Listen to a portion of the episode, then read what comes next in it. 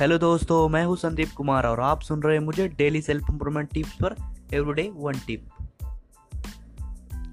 तो हमारा एपिसोड चल रहा है कि हाउ टू अवॉइड डिस्ट्रैक्शन और इस एपिसोड के पहले, पिछले सेगमेंट में हमने आपके साथ डिस्ट्रैक्शन को अवॉइड करने का पहला टिप शेयर किया है।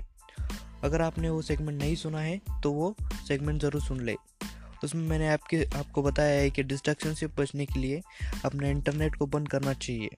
तो आज हम आपके साथ सेकंड टिप शेयर करेंगे। तो सोचो कभी आप कुछ काम करने के लिए बैठे हो वो भी पूरे फोकस के साथ और उसी के बीच में आपके मन में थॉट्स आने लगते हैं। अरे वो थैनोस को, को कौन मारेगा?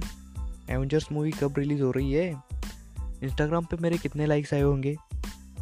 ऐसे थॉट्स हमारे भी हमारे काम के बीच में आते रहते हैं। थॉट्स आना बुरी बात नहीं है बट उन थॉट्स पर उसी वक्त एक्शन लेना गलत है। तो इसलिए हमारा सेकंड टिप है मेकिंग डिस्ट्रैक्शन शीट काम करते समय हमारे मन में जो भी थॉट्स आते हैं, उन सब थॉट्स को एक नोट पैड पर लिख लो।